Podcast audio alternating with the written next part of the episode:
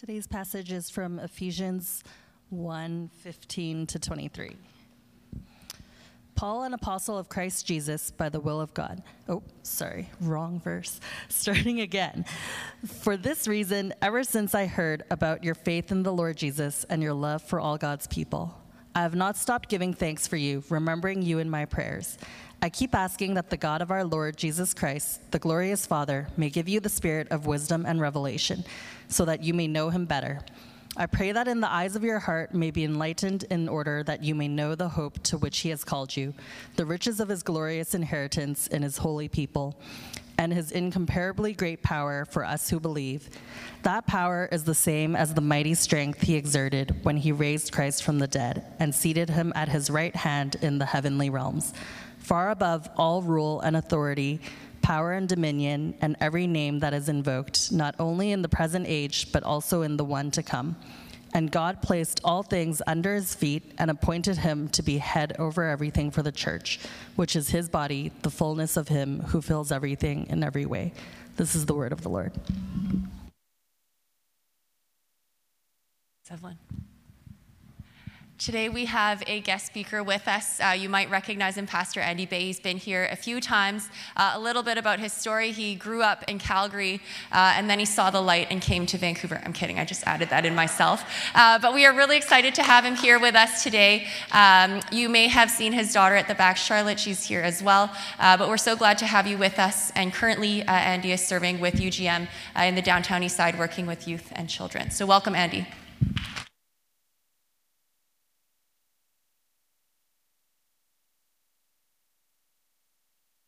Good morning.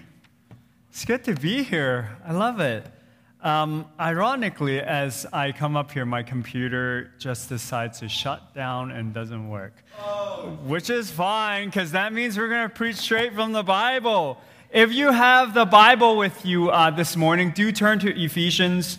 Uh, now that I have, my, I have no notes at all, I'm going to straight up look at um, the Bible and then just preach from there like just shut down. Happens. It's good to be here.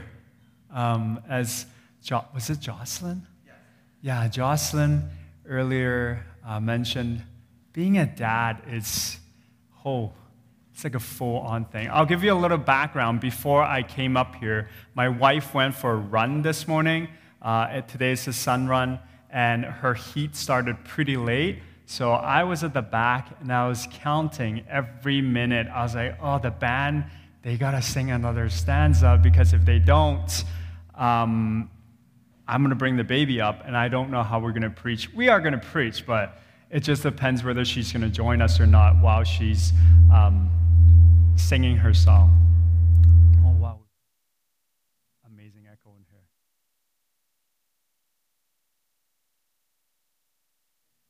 Um, I wanted to preach to you from this piece of passage, Ephesians. I know last week was Easter. Um, Pastor Doug walked you through the Gospel of Luke and how the resurrection of Christ transformed everything. I've been discussing with him what I should preach about today. And he asked me, Hey, Andy, can you preach about discipleship? And I said, Yeah, sure, but don't you want to preach about discipleship? Discipleship is such a beautiful um, word. Like it's, it's like there's so much packed in there. And he said, No, I, I want you to preach about discipleship. Um, it, pick a passage that you want and then come and share what discipleship is. As I've been thinking about this, this whole idea of disciple, I look at Paul being a disciple of Jesus Christ, being a follower of Christ. How many of you guys know where Paul is when he wrote the book of Ephesians? Because I think this matters a lot. Where was Paul when he was writing to the letter um, of Ephesus, to the church in Ephesus, when he was writing this letter? Most of these letters are actually written in one place. Where was he? Does anybody know? Just a hands up, give me a shout if you do know. Where was Paul when he was writing Ephesians? Yes, in prison. Who shouted that? Somewhere over here. That's amazing. Yeah, Paul was in prison. And this is going to be very important, critical for us to think about. Why is this guy writing letters in prison? Recently, in preparation of my message, I dig a little. I don't know how many of you guys have been in prison, but now that I work at the downtown east side, um, I do know a fair bit of people who has been to prison, who has sat in prison, um, who has been there. Um, what they tell me is not that fun. Uh, if you don't know a little bit, I'll give you a quick recap of what prison is like. Everything that you do, every day, every hour, every minute of things that you do is monitored by someone. You have very specific time of when you wake up, when you need to be in bed, when you need to go for food, when you need to go shower. There's not much freedom. Everything is pretty much restricted, let alone one guy I was just chatting with this month. He said, Andy, 24 7. I go in there and I have to watch my back. You see, this guy that I'm talking about, full on tattoos, if he came in here this morning, all of us would be freaked out. All of us would be scared. And he has to watch his own back in prison. I want you to get this context because I think it's really important. Us to think about why would Paul, out of everywhere, to write a letter to the church in Ephesus, and one of the first things he says is, For this reason, ever since I heard about your faith, when I heard about your faith, what did he say? He hasn't stopped giving thanks for you. I want to use this passage, especially this part, to speak to you this morning. As I've shared, Pastor Doug and I, every now and then, we would talk, we would discuss.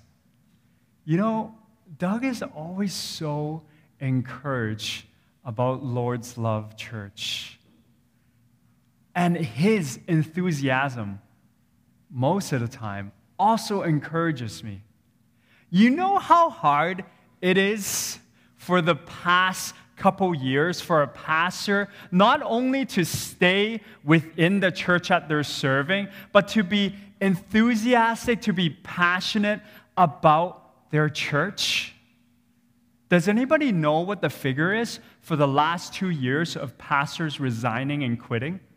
Does anybody know? Google it. Google it, it'll, it'll tell you. North America statistics. It'll tell you. I know a handful, most of my friends, let's bring a handful of them out, a handful within the past two years either quit, resign, they're not at churches anymore. A small fraction of them are at churches. But that's only people that I know. But Pastor Doug not only speaks of you with delight, he's also encouraged. And that encouragement gets transferred, and I get very excited. So, Paul in Ephesians here is saying, Hey, ever since I've heard about you, I'm very encouraged. I'm so thankful. But then he doesn't stop there. He doesn't just stop, I'm very encouraged about you. He goes on by asking, by saying that he prays for you constantly. Prays for the church in Ephesus constantly. What does he pray for, though? That's where we're going to dwell into the meat of our story today. What does he pray for? Because he prayed for very specific things. First, he prays for spiritual wisdom. Now, what does that mean? What does spiritual wisdom mean? You and I, let's step back. We all have certain worldviews that make up our values, that make up our thoughts and our ideas. We're all formed into shaping our mind, into thinking our world differently. You and I are not the same because we see things differently. Our wiring, our design is different. So we will, when we look at the world, when we interact with each other, a lot of things are different. We have different perception.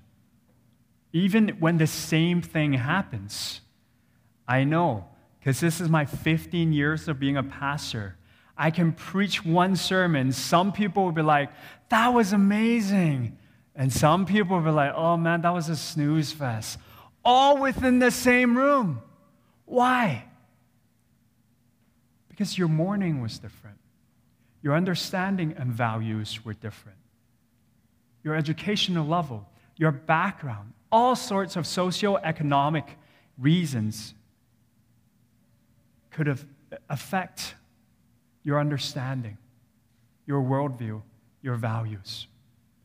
But Paul specifically want to pray for spiritual wisdom. Now we want to dig a little bit deeper and find out what spiritual wisdom is. How's it different from smart people? One of the most successful people in this world that I, he's a, quite a controversial figure, but I spent a lot of time watching his videos, reading his books. All of you know who he is. His name is Elon Musk. Right? We would think super smart guy, right? Engineering, CEO, SpaceX, Tesla, you name it. Turn both of those companies around when they were about to go down the drain. But at one point, if you didn't know, Elon Musk actually slept at Tesla and SpaceX. And we're like, you're a billionaire. Why are you sleeping there? I would say he's probably one of the smartest people we have on this planet. But does he have spiritual wisdom? Let's talk about that. What is the difference between spiritual wisdom. Why is Paul, despite being in prison, praying for spiritual wisdom for the church in Ephesus and also spiritual wisdom for you? Why doesn't he just pray for smartness? Why doesn't he just pray that God would open up your mind? Why doesn't he just pray like Solomon does, I want more wisdom. It wasn't just wisdom that he prayed for. Paul specifically asked for spiritual wisdom. What does Paul know about our mind? Right now, I'm studying psychology, and I've spent the past eight months reading medical journals about psychology, about the way how the brain works, about all these wiring, about all these technical names that I don't remember as soon as I forget them. Why is Paul praying for spiritual wisdom. Why? And I think that's especially fitting in our day and age. Why do you need spiritual wisdom? That's different than what Elon Musk has. Why does a church need spiritual wisdom? For what? Yes, there's a lot of discernment in here. A lot of discernment.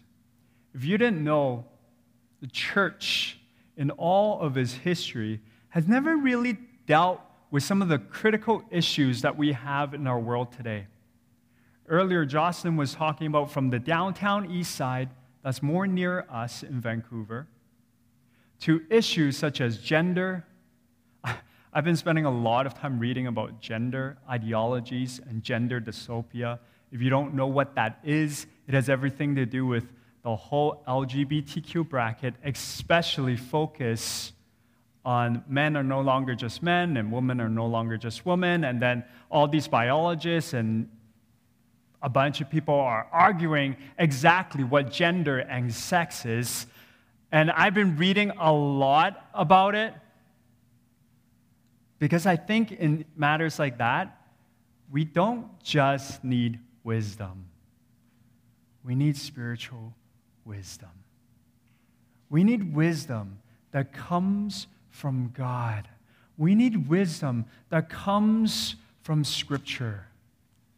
Because I know that many of us, when we read this, we go, oh man, how are we going to answer the world's issue by looking at this?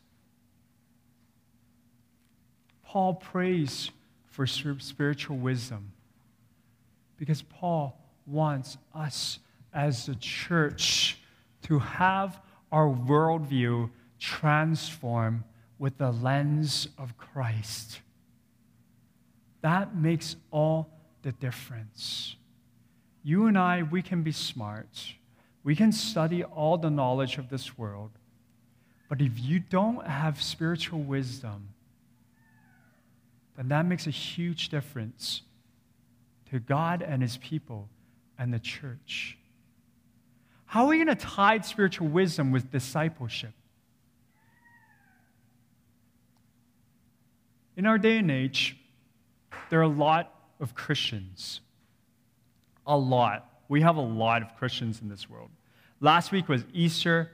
More than half, apparently, of Canada really considers themselves Christians, which means that some of them go to church during Easter or Christmas or once a year. Usually is either Christmas or Easter because those are the big holidays.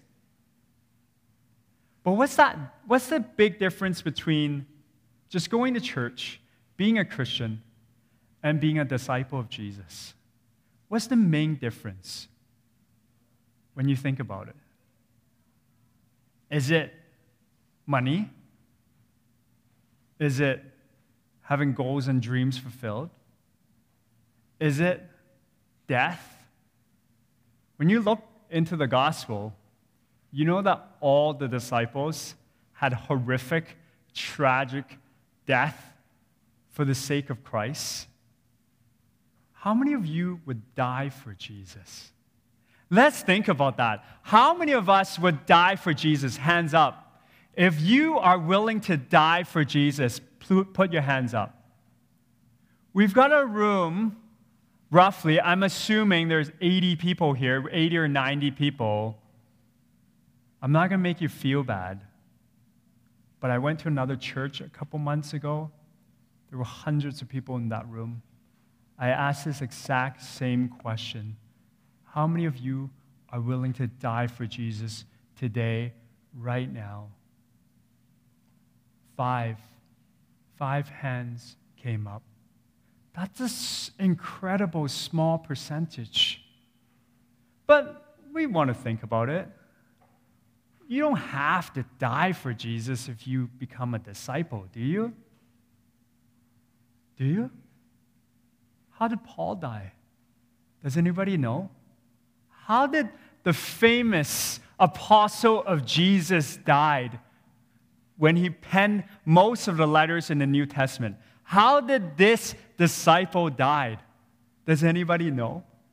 If you do, once again, shout it out, because otherwise I'm not going to give you the answer. He was beheaded. He was beheaded.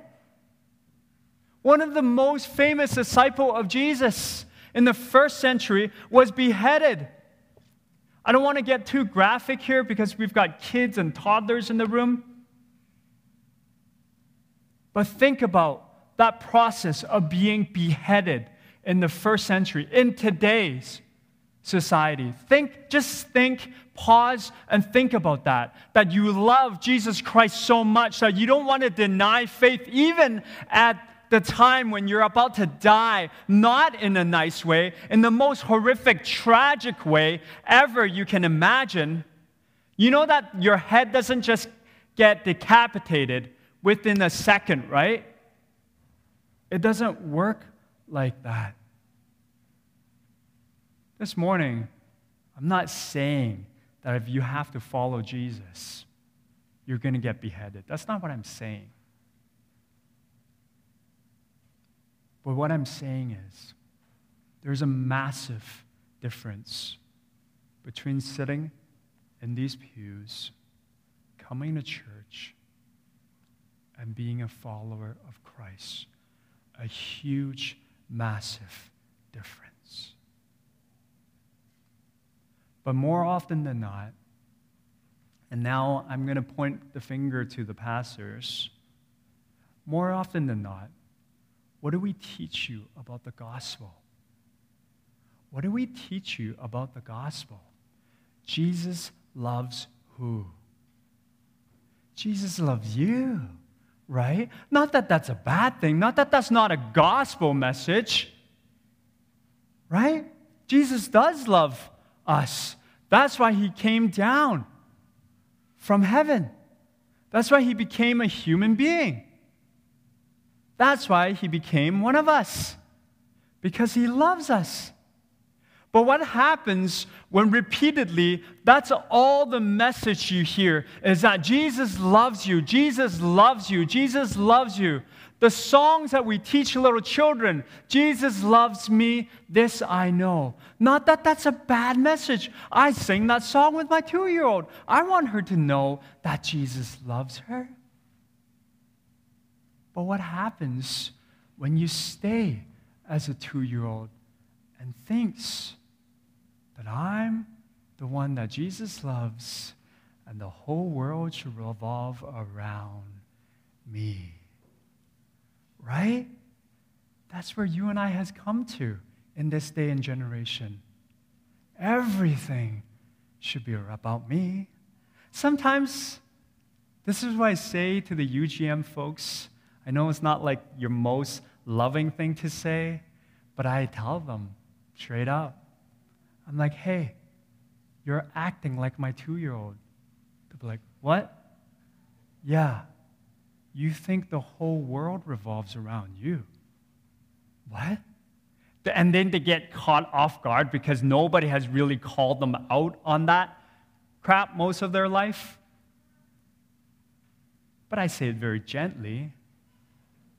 I go, yeah, my two year old, she thinks that daddy and mommy all revolves around her. Even the dog, even our car, everything revolves around her. We revolve around her schedule, we revolve around when she wants to eat. If she doesn't want to do anything, she just sit there and go, no. And then we wait, right?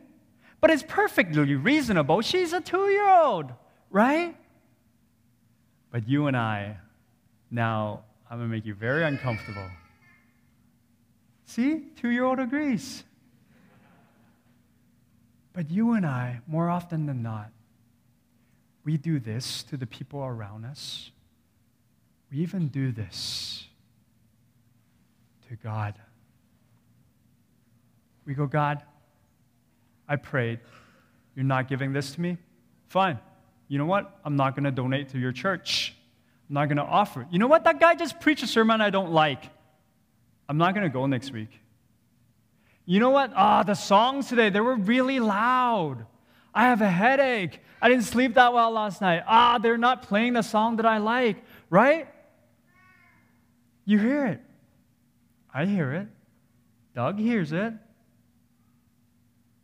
More often than not, we think our world revolves around me. That's why Paul in Ephesians has to pray for spiritual wisdom because spiritual wisdom involves maturity, involves growing up. You're no longer sitting in a toddler chair. My two year old has a chair just for her. You don't sit there when you eat, right? You get to move around. That's why you need spiritual wisdom.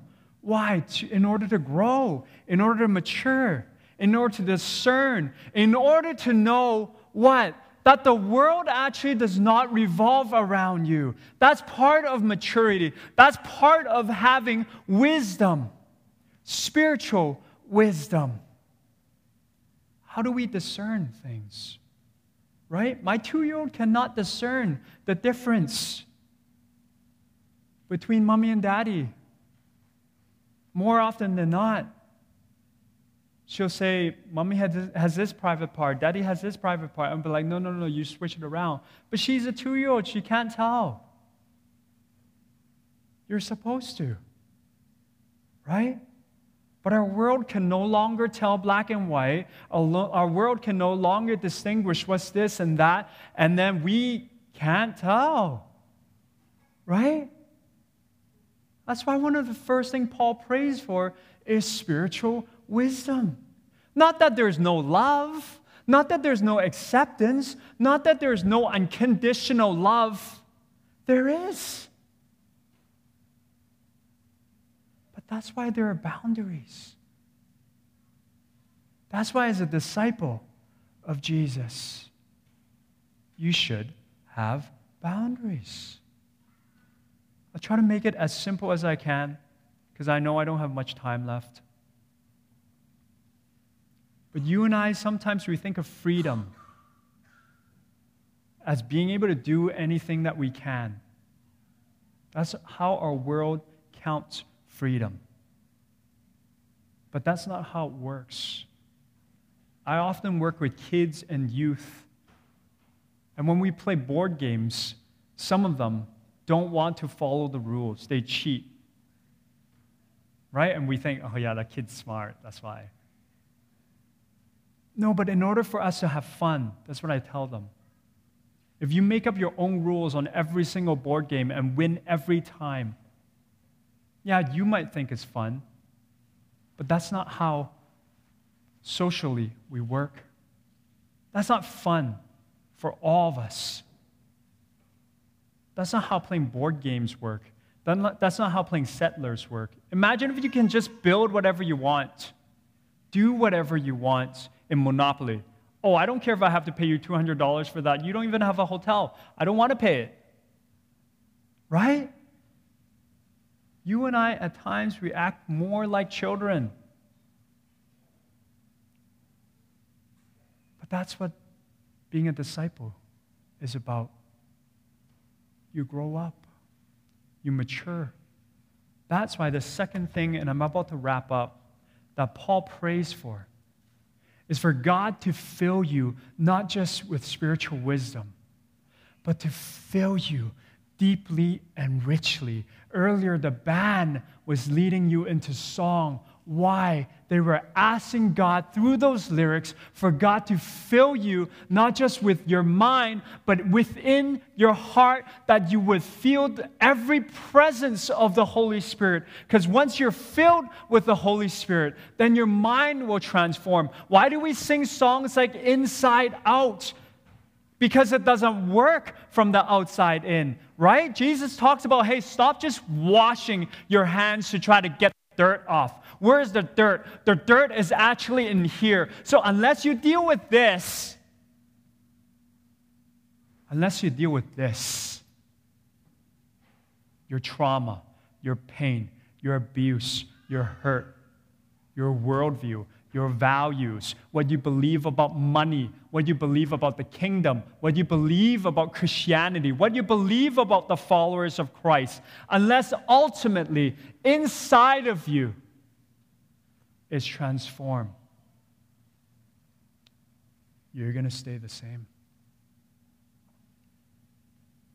That's why churches after churches, I've been off from being serving in a local church for eight months now.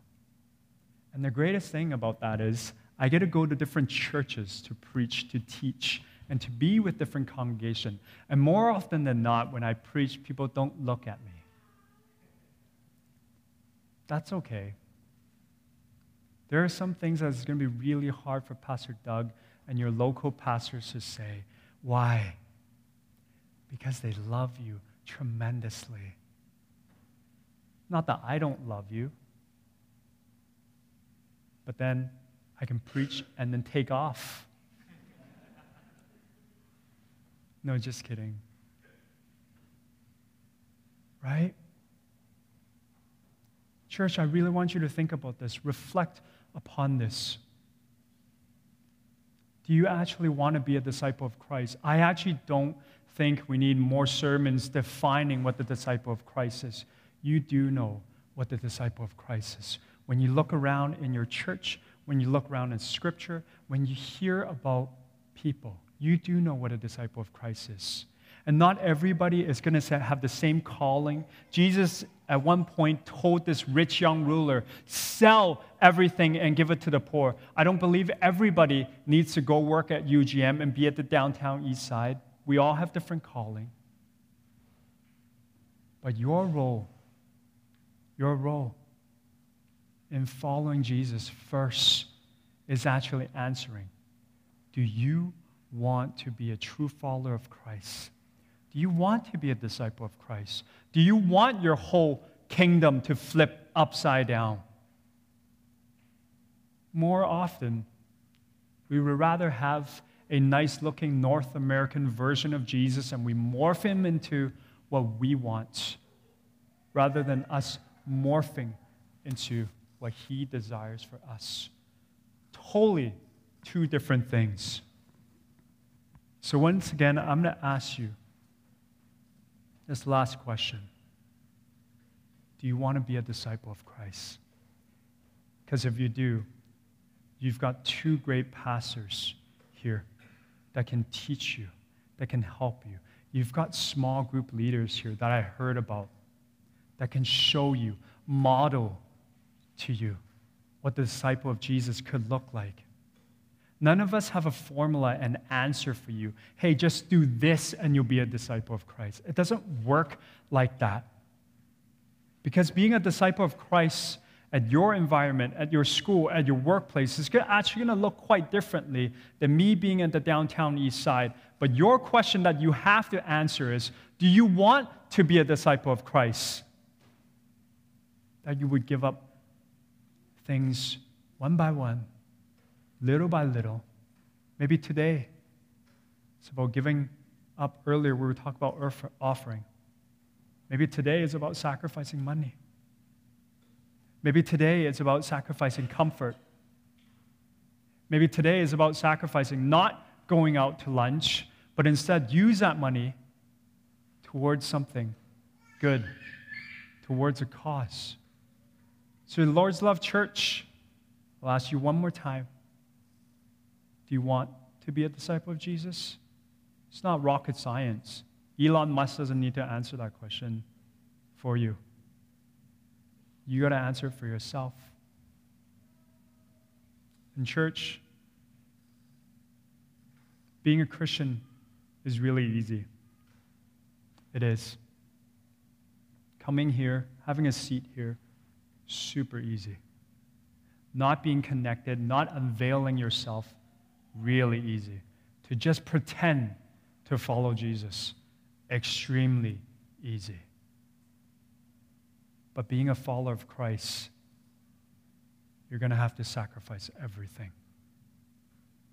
But guess what? A few of us can tell you it's worth it. It's so worth it. Let's pray.